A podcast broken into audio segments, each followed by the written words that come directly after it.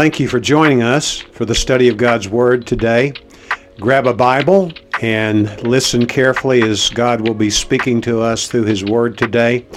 And may the words of my mouth and the meditation of our hearts be pleasing in your sight, O Lord, our rock and our Redeemer.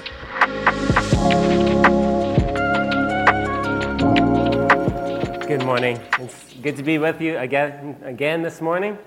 We're going to continue in Galatians 4 uh, where we left off last week. Our verses, as Brother Jesus read, from 12 to 20. Let's review briefly the context. Paul's purpose with this letter is to dissuade the Galatian believers from submitting to the false religion of the Judaizers. As we've talked about, and actually, Paul, Paul like Pastor Mike says, it, he, he really beats this dead horse, drives this point home again and again. There's not as much necessarily theological development or other ideas. He has one main point, and that's because this is at the heart of the gospel.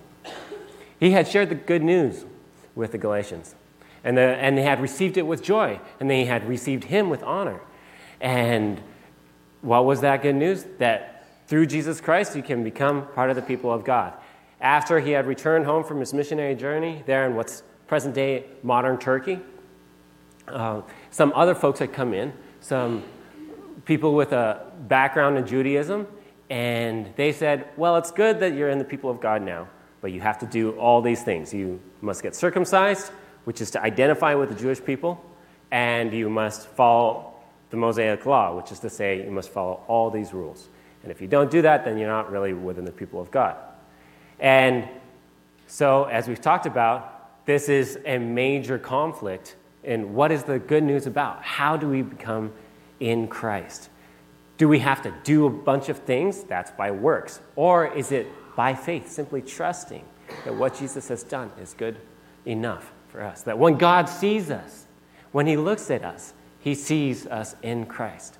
So, Paul's purpose is to prevent his fledgling flocks of believers there in the Galatian region from adopting this false religion.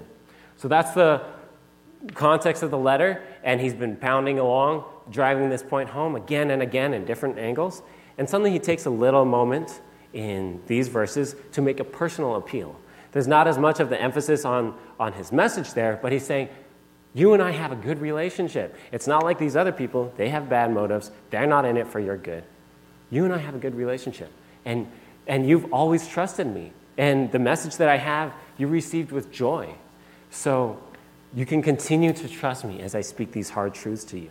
So that's the first point of context. The second point of context is the cultural milieu or setting of that period.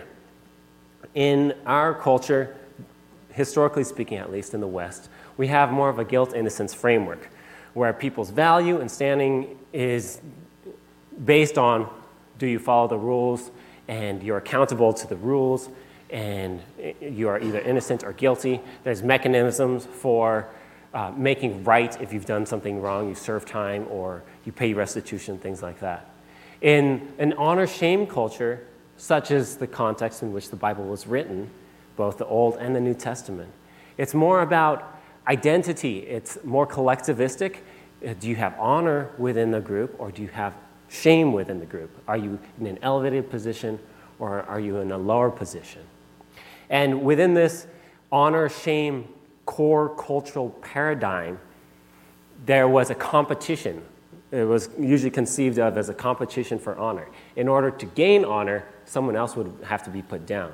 Or if someone was put down, perhaps, then perhaps you would gain honor. So it's a competition. The way we might think of it is winners and losers. Are you a winner in society or are you a loser in society? So those are the two cultural the two points of context. Uh, summarizing this passage is a personal appeal based on relationship. And I want to draw your attention to two key verses.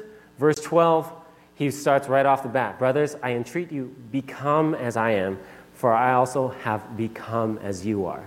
And this verb, this word become, is a key idea flowing throughout this passage. What has Paul become? What does he want the Galatians to become? In relationship to each other, How is, how is their relationship changing, and how does that affect their identity? The second verse is verse 19, and this gives us the point that Paul is driving towards. And he slips it in there. Verse 19, he says, My little children, for whom I am again in the anguish of childbirth. And then th- this is the phrase I want to draw your attention to until Christ is formed in you. And this is Paul's life purpose. And consequently, it's also his purpose for writing this letter. And it's hopefully the purpose for which we live in relation to every other person in our life until Christ is formed in you. That should be our object. That should be our primary driving purpose in our lives for the formation of Christ, both in ourselves and in those we are in relationship with. So let's get into the text in verse 12. The first few verses talk about Paul and the Galatians' relationship, and he goes back into their history that they shared together. Historically, he says they were unified. Brothers, I entreat you, become as I am, for I also have become as you are. And this speaks to the unity and a shared identity. When you think about becoming something, you're talking about a change in identity. And Paul elsewhere mentions that he becomes all things to all people so that by all means he might save some. And so, Paul, as he journeyed from place to place in different cultural settings, speaking to those with uh, a godly background, of the Jewish background, they had some understanding of God to those with, or depending in other contexts, a pagan background. He would adjust his behavior in things that were less important, culture issues, perhaps the way he dressed, uh, the things he ate, in order to reduce the barriers for people to hear the core message of the gospel. And so he made, had made these similar accommodations for the Galatians as well when he came and brought them the message. And so he says, then become as I am. Now, what is this identity that Paul is inviting them to adopt, to become? And that is in Christ. Whereas previously, Paul had taken perhaps, most likely, very great pride in his both ethnic and religious and zealous training and identity. He said, I am a Hebrew of Hebrews, of the tribe of Benjamin, circumcised the eighth day. He had all the cred when it came to being a Jewish person. He was a top notch Pharisee, he was very strict. That identity he throws away. And his identity that he holds on to now, as he's writing to the Galatians, is in Christ. And that is his sole focus. So, as, they, be, as Paul invites them to become like him as he became like them. This is an expression of unity. Let's be together in this. We have a good relationship. What characterizes this relationship between Paul and the Galatians? And the key feature is this idea of reciprocal blessing. It's an open handed exchange of blessing within the family of God. So he goes into some details. Continuing in verse 12, he says, You did me no wrong which is to say that in all the times that he was there with them, they always did the right thing by him. And they actually had the opportunity to do otherwise. He goes through the history of how he first came to share the gospel with them. You know it was because of a bodily ailment that I preached the gospel to you at first. So, drawing back in that theme of honor and shame, probably having illness and the resulting weakness was a shameful condition. And he goes on further Continuing, and though my condition was a trial to you, you did not scorn or despise me.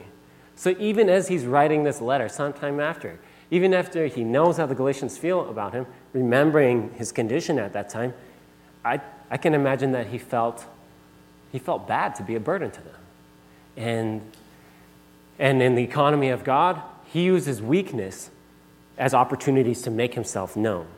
But in the worldly sense, he understands that when he showed up and he had this illness, whatever kind of illness it was, it was embarrassing, he was dependent, and for all purposes, they, they could have easily just rejected him and said, There's this guy, he's saying these things, but really he's a loser. And there's that honor shame language because he's sick and he's weak and he's, he's dependent on us. But that's not how they received him. He said, I preached the gospel to you. He said he was burdened, but you did not disdain me.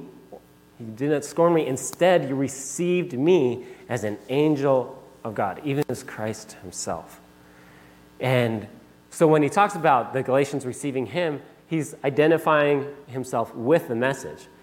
Now remember, Paul's main focus is not his status, and he's not reciting their personal history and all the honor that they gave him in order to boost himself in their eyes.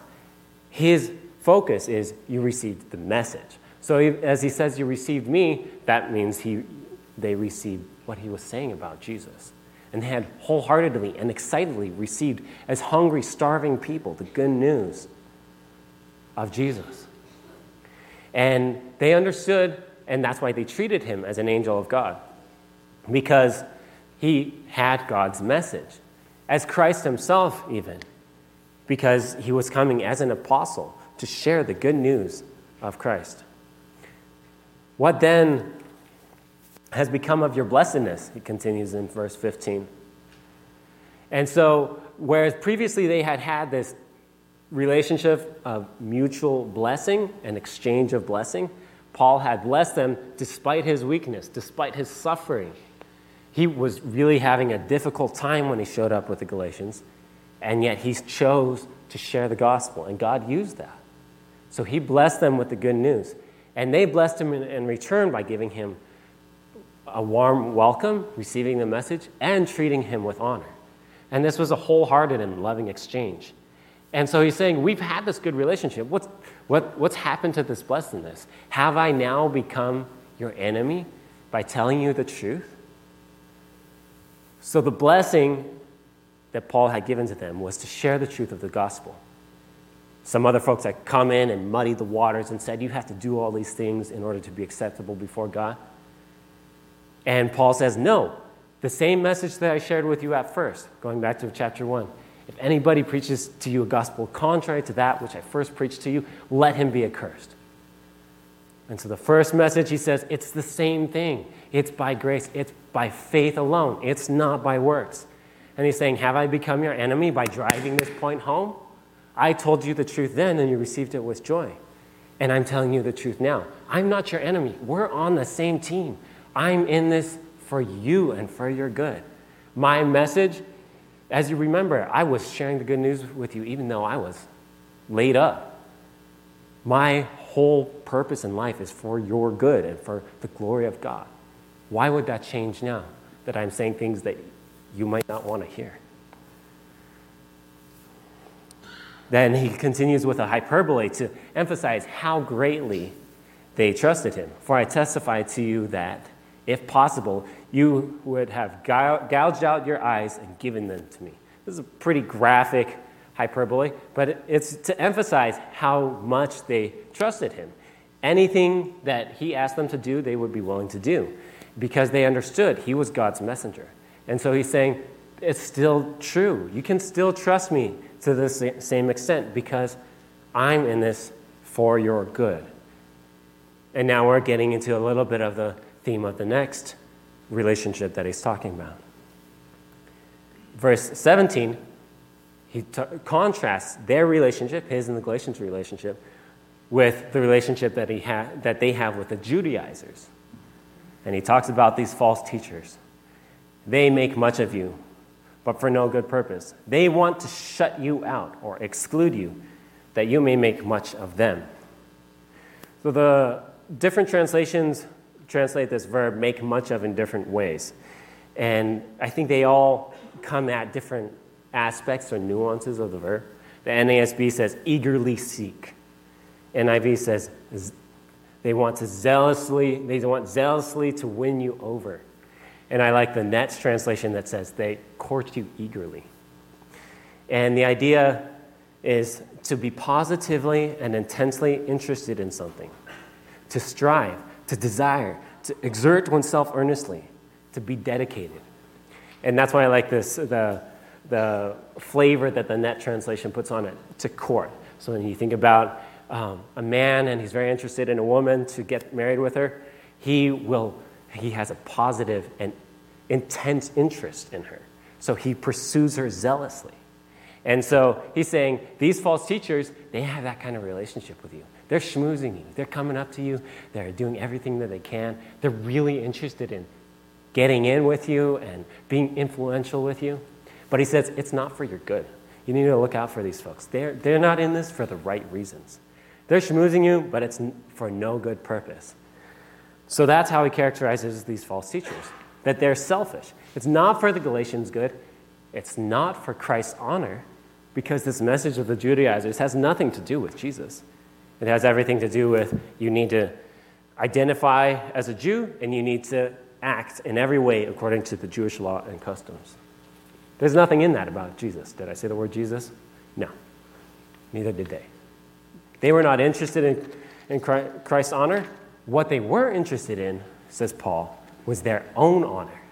So remember this idea of the competition, the, the game of honor. To, in order for someone to be uh, built up, someone else had to be put down. So he says, basically, there's the in crowd of the people of God. And, and the Judaizers have this exclusive mentality towards who's in and who's out. And right now, they're trying to get in with the Galatians and have influence on them. And so, if you can think the in crowd is like the cool, cool kids, and they want to get in on the cool kids. But once they get in, they're going to start setting up some norms. Okay, you have to look like this, you have to do these certain things, you have to, uh, you know, do certain things with your body so that you identify as part of the cool crowd. You have to follow all the rules of the cool crowd. It's very exclusive. It's very oriented around who's in and who's out. Are you in or are you out? And so they want to, eh, they're schmoozing you so that they can get in. Once they're in, then they want to shut you out. And the idea is that if they can clearly demarcate who's in and who's out, then they get to be in charge. They're the ones making the rules. They're the cool kids. They're the winners. You're the losers, says Paul.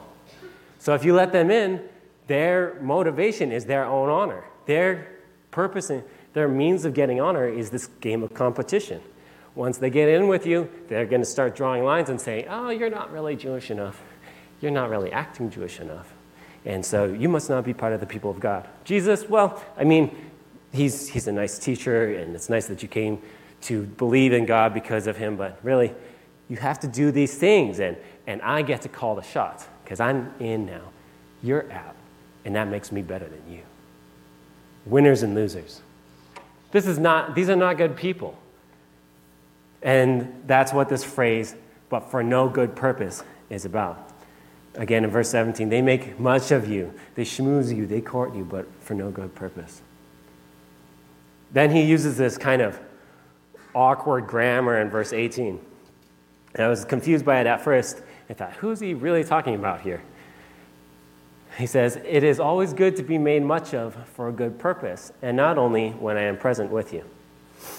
And so he uses what we call the passive voice. To, it is good to be made much of. And the subject of who's being made much of is not explicit in that clause. If we change that to the active voice, then try to hear the difference of the nuance. For example, he could, could have said instead, It is always good when you make much of me for a good purpose, and not only when I am with you. And the nuance there, the point of using the active voice then would be, It's really good for me when you think that I'm awesome. And the point will be his own honor. But that's not what Paul's about. And so he goes out of his way to use clunky grammar uh, to de emphasize himself and to say, the point is, we have a good relationship.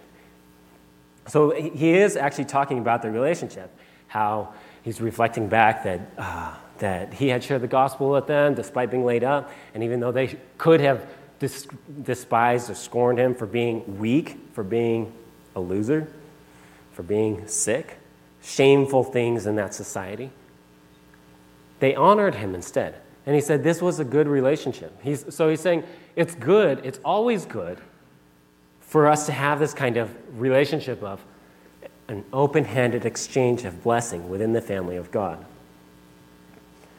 The point is not Paul's own honor. His, he's saying we have a good relationship, which means that it's characterized by mutual blessing and that it is Christ centered. And he, so he's saying, and I want that to continue right now, even though we're not together. That's what he's saying by the phrase, and not only when I am present with you. He said, guys, remember, we had this great relationship. So let's not let that go. Let's have a relationship where we have mutual blessing of each other and that it's Christ centered. Here, we're not talking about competing with each other for honor. Who's in, who's out, who's cool, who's not, who's a winner, who's a loser. So, what is Paul's goal in his relationship with them? Well, firstly, his means and his motive is love.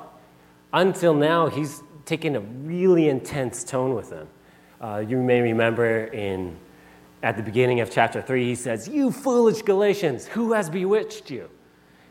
And even at the beginning of the letter, where customarily we find out that Paul often says lots of positive things and often says how he's praying for them and he gives thanks for these different churches. In this case, in this letter, he skips that part of the passage and he cuts right to the point and says, I can't believe you are forgetting the main idea, the gospel.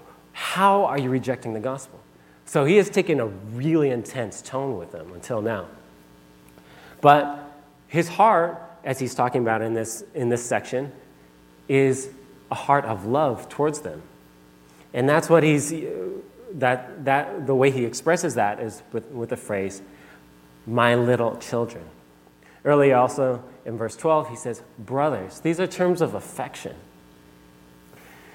Pastor Mike earlier said that the term brothers in Greek literally means from the same womb. He's saying, he's saying we're in the same family, we are kinfolk. And then here, I think this phrase in 19 is even more intense my little children. Uh, the NIV says, my dear children. And it's reminiscent of how John addresses people in his letters, and he says, little children, and then he goes on to say some strong and encouraging and potent and confrontational truth. This is a, a term of affection and care. My little children, for whom I am again in the anguish of childbirth until Christ is formed in you. So he uses this metaphor of childbirth. And uh, I never have, and I never will have the privilege and challenge of going through childbirth being a man. But many of you have.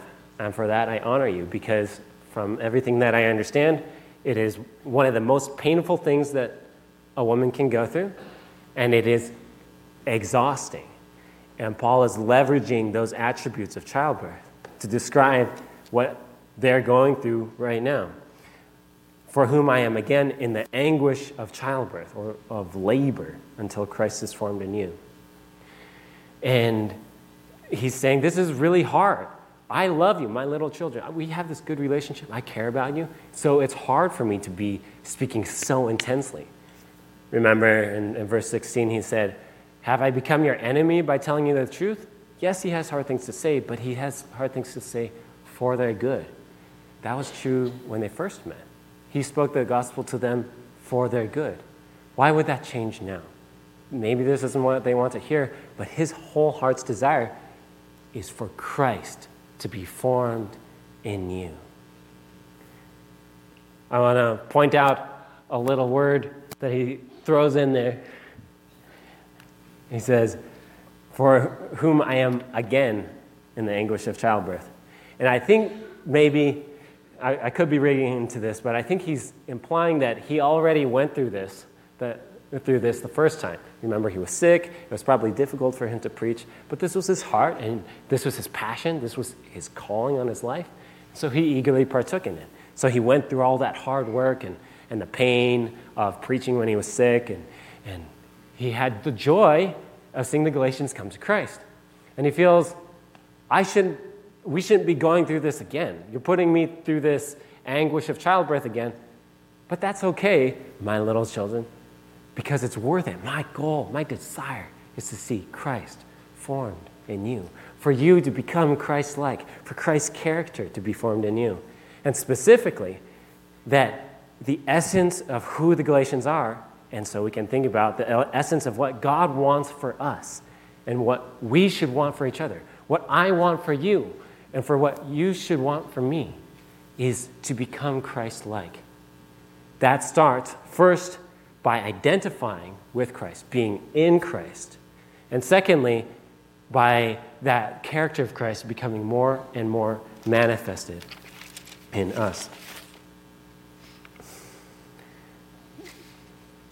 Paul, Paul's desire is for them to be in Christ. Let me take you back to Galatians 3 26 and 28, if you would. Not even turn back, it's likely on the same page. For in Christ, and I want you to listen for this phrase, in Christ, or in Christ Jesus. For in Christ Jesus, you are all sons of God through faith. For as many of you as were baptized into Christ have put on Christ.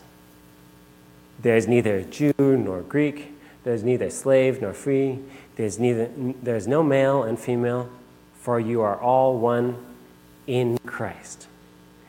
And so, if we, that being me and every one of you who identifies with Christ, and Paul and the Galatians and all the followers of Christ in between, if we are in Christ, and that is the core of who we are, and how do we get there? Simply by trusting Him, simply by trusting His gift of grace. We don't have to strive, we don't have to do, we don't have to change who we are, humanly speaking, in our you know, ethnic makeup or our specific behaviors in order to become in Christ. First, God changes us. When we trust in Him, that is a change at the core of our being. So that when God sees us now, He sees us in Christ. And that makes us unified then with each other. And that's the basis of Paul's appeal to them. We are in Christ. There's neither Jew nor Greek. He says, I'm a Jew, most of y'all are, are Greeks. It doesn't matter. We are in Christ.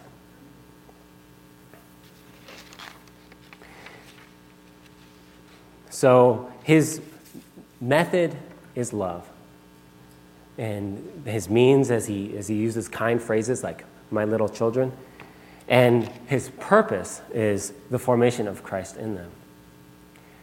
He goes on to describe another aspect of his relationship with them in verse 20. I wish I could be present with you now and change my tone, for I am perplexed about you.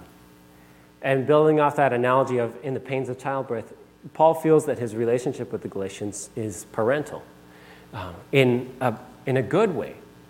A good father a good parent has the desire for his children to become wonderful and fully formed. And if we are godly parents, then our supreme objective in our parenting should be to see Christ formed in our children. And so, as he's continuing in verse 20, he's talking about his tone. So, the difficulty of writing the letter to address a situation like this is that Paul can't toggle his dad voice up or down depending on how they're responding.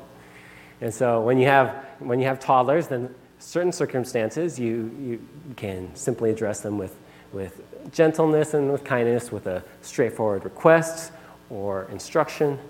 And then when they blow you off, you might toggle it up a little bit and use a little bit more intense voice and then, in certain, certain circumstances, when there's major safety on the line or there's an egregious wrong that your child is about to do, you might need to toggle up the dad voice even more. Now, of course, that should not break into the realm of sinful anger, but Paul has used some really intense language. And so his dad voice has been up. And so he's saying, I want to bring down this dad voice and use a more gentle tone. And actually, he already has, as we mentioned with, with, uh, with using the term brothers or using the phrase my little children, he's already bringing back the tone a little bit because he can't help it. He cares about these folks, he loves them. So even as he's bringing the truth hard, even as he's speaking so intensely to them, he's using a, a little bit of a gentler tone with them. And this indicates this is a, a feature of, of his writing voice that indicates his motive really is loving. He, he's not really able to maintain a harsh tone. So, again, his goal is their Christlikeness. And it's not to receive validation and accolades from them as God's messenger. Paul struggles how to deal with this gospel crisis among these new believers. And in the struggle, of course, he's having to write this letter. He says, I wish I was actually with you face to face so we could sit down and really have a, a, conversation like we used to. We had this good relationship before. I want to sit down and have a good conversation with you like we used to before. And, and it's better if we're in person. Now, selfishly, for all of us, we greatly benefit from this inconvenience to Paul because he had to write this letter, and we get this letter. It's part of the Holy Scripture. And we receive this potent missive about the gospel. And in this section, we get a little glimpse of, of their relationship. Mike mentioned this earlier that he was risking rejection to speak truth that they desperately needed. So even though he's bringing the, the, those folks, the Judaizers, remember, they're really schmoozing. They're putting in a lot of work to try to get in on the in crowd. And Paul's saying their motives are not good. And he, he's running from a distance. And he knows that, first of all, there's ways that he can be really clunky in person. And he knows they had a good relationship, but he just doesn't feel that same influence or presence with them to really talk through this issue. And yet, this is an important enough issue that he's toggled up his dad voice, he's brought the truth hard for their good, and he's risking rejection in order to speak the truth to them. It's, it's an intense moment. So, where do we go from this? What are some applications? We get this glimpse into Paul and the Galatians' relationship. And basically, I want us to think about the way that we relate with each other in the body of Christ. What do you want in your relationships? What do you want out of your relationships? Are your motivations selfish? Are you in the relationship for your own validation, for what the other person can give you? Are you schmoozing the other person and trying to go after them so that they will give you the feedback, the love, or the care, or the honor, or the validation that you're looking for, the significance? Are you on social media in such a way that you're looking for likes and attention, views, or sympathy? Are you looking for things from people? Are you trying to get honor or goodness or love from other people in how your, your approach to relationship? In other words, is your approach to relationships ultimately about yourself and what you can get out of it? Whatever you do is a means of gaining from the other person. Or is your what you want in relationships Christ focused? In the midst of your relationships is the attention and honor away from yourself and toward Christ. Remember Paul's awkward grammar with a passive voice. He goes out of his way to make sure that even though he's talking about the relationship and how they honored him, he's not talking him, he, he's not looking for the honor for them. He's saying, You received me as a messenger of God. That means the message, and that God is what's most important is your purpose in relationship, not what you can take, your neediness, what the other person can give back to you to make you feel better about yourself? Is it instead, what, how, what can you do to help Christ be formed in them? How can you serve them with your words and with your deeds to see the full formation of Christ in your brother or sister in Christ? Secondly, we talked about purpose. What is your method in relationship? Are you striving after the person so that they will strive after you? This is very manipulative, and I've talked about it a couple times. These were the Judaizers. They were schmoozing them, they were courting them. So, are we giving of ourselves and serving and doing and loving so that we can get back the love that we crave so much? And that kind of diagnostic question here could be that the other person, as you progress in relationship, they might ask you, What do you want from me? What do you want from me? You keep coming after me. It seems like super loving at sometimes. It's kind of passive aggressive at other times. There's like, you're really coming at me like, what do you want from me? And that could be a clue to you if, if someone says that to you. Well, maybe the, your approach to relationship for them is what can you get from them? What do you want from me? Well, maybe maybe you're trying to give so that you can get from them. This is the same kind of games that we play with each other. Is relation, our relationships a game or is it an open handed exchange of blessing within the family of God? I just want to give to you.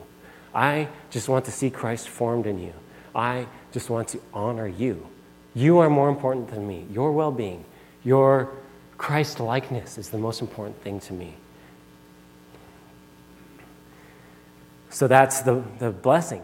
And in that exchange of blessing, there's a couple attributes there's honesty and there's love. And Paul talked about, uh, Have I become your enemy by speaking to you the truth? And love, he's demonstrated love by his affectionate address, my little children and brothers. There's a key person in my life who speaks the truth to me in love on a regular basis. I get to be married to her. And it's such a blessing to have as my closest person in life, my partner in life, to be someone who not so much trusts my unconditional acceptance of her, but her unconditional acceptance within Christ. That even if I don't respond well to the truth that she knows I need to hear, she's going to speak it. But also her manner, Rebecca's manner of speaking truth to me, is not to beat me down, not to exclude me, not to say, I've done this well, you're doing this badly. But her approach is loving. And I trust and I know her goodness towards me in that. Even when I don't like what she has to hear because she's right and I've done wrong, I need to adjust. I know that her heart in it is for my good. And so it's on the basis, it's that same kind of appeal that Paul is making to the Galatians. He's saying, I have that heart towards you. You might not like what I have to hear, but I've always done well by you. You've always done well by me. Let's continue this relationship of speaking the truth in love to each other. So instead of the diagnostic question, what do you want from me? You're coming at me pretty, pretty strong, like, I feel like you're trying to get something from me. That person that you're in relationship, if they can say, I know what you want for me. If people in your life are saying that to you, when I'm around you, I know what your goal is. And your goal is to see Christ formed in me. And that should be such a comfort and encouragement to you if, you if you're hearing that from the people in your life. You want your actions, your life, your words in relationships to the people around you to be so oriented that they know everything that Samuel does is for Christ's formation in me. And I can't say that I do that perfectly, but that's the desire. And that's Paul's purpose. So our heart's desire to, should be everything that we do, that the, peop- the way we speak, the way we speak and what we speak. People need truth, and they need to hear it in a loving way. And they need to, for the purpose of Christ's formation. So these, these are the questions that I want us to grapple with. Are my relationships about me and the honor that I can get from the other person? Or are they Christ centered? Do I understand that you and I, whoever the you and I are, that we are in Christ and we, the focus is the honor of Him and the formation of Him and each other. We have the same goal. That's for you to become more like Christ, and that's for me to become more Christ. That's what I want. That's what you want. Let's grow in Him together. And is the method this manipulation, games, games of what do I get, what do you get? People sometimes say marriage should be 50 50, and I disagree. Marriage should be 100 and 100. That you can't, if you're playing 50 50, then who's, who's doing more 50? You know, are you doing your part? Because I'm doing my part. And that's not how we should approach any of our relationships with each other. It should just be I give to you so that Christ is formed in you. That's our desire for each other. If, um, if anything from the scripture this morning or from the worship has touched your heart and you want to talk to us more or receive prayers, the elders and I will be here to speak with you. And if you would like to learn more about how to become in Christ, to receive this life changing relationship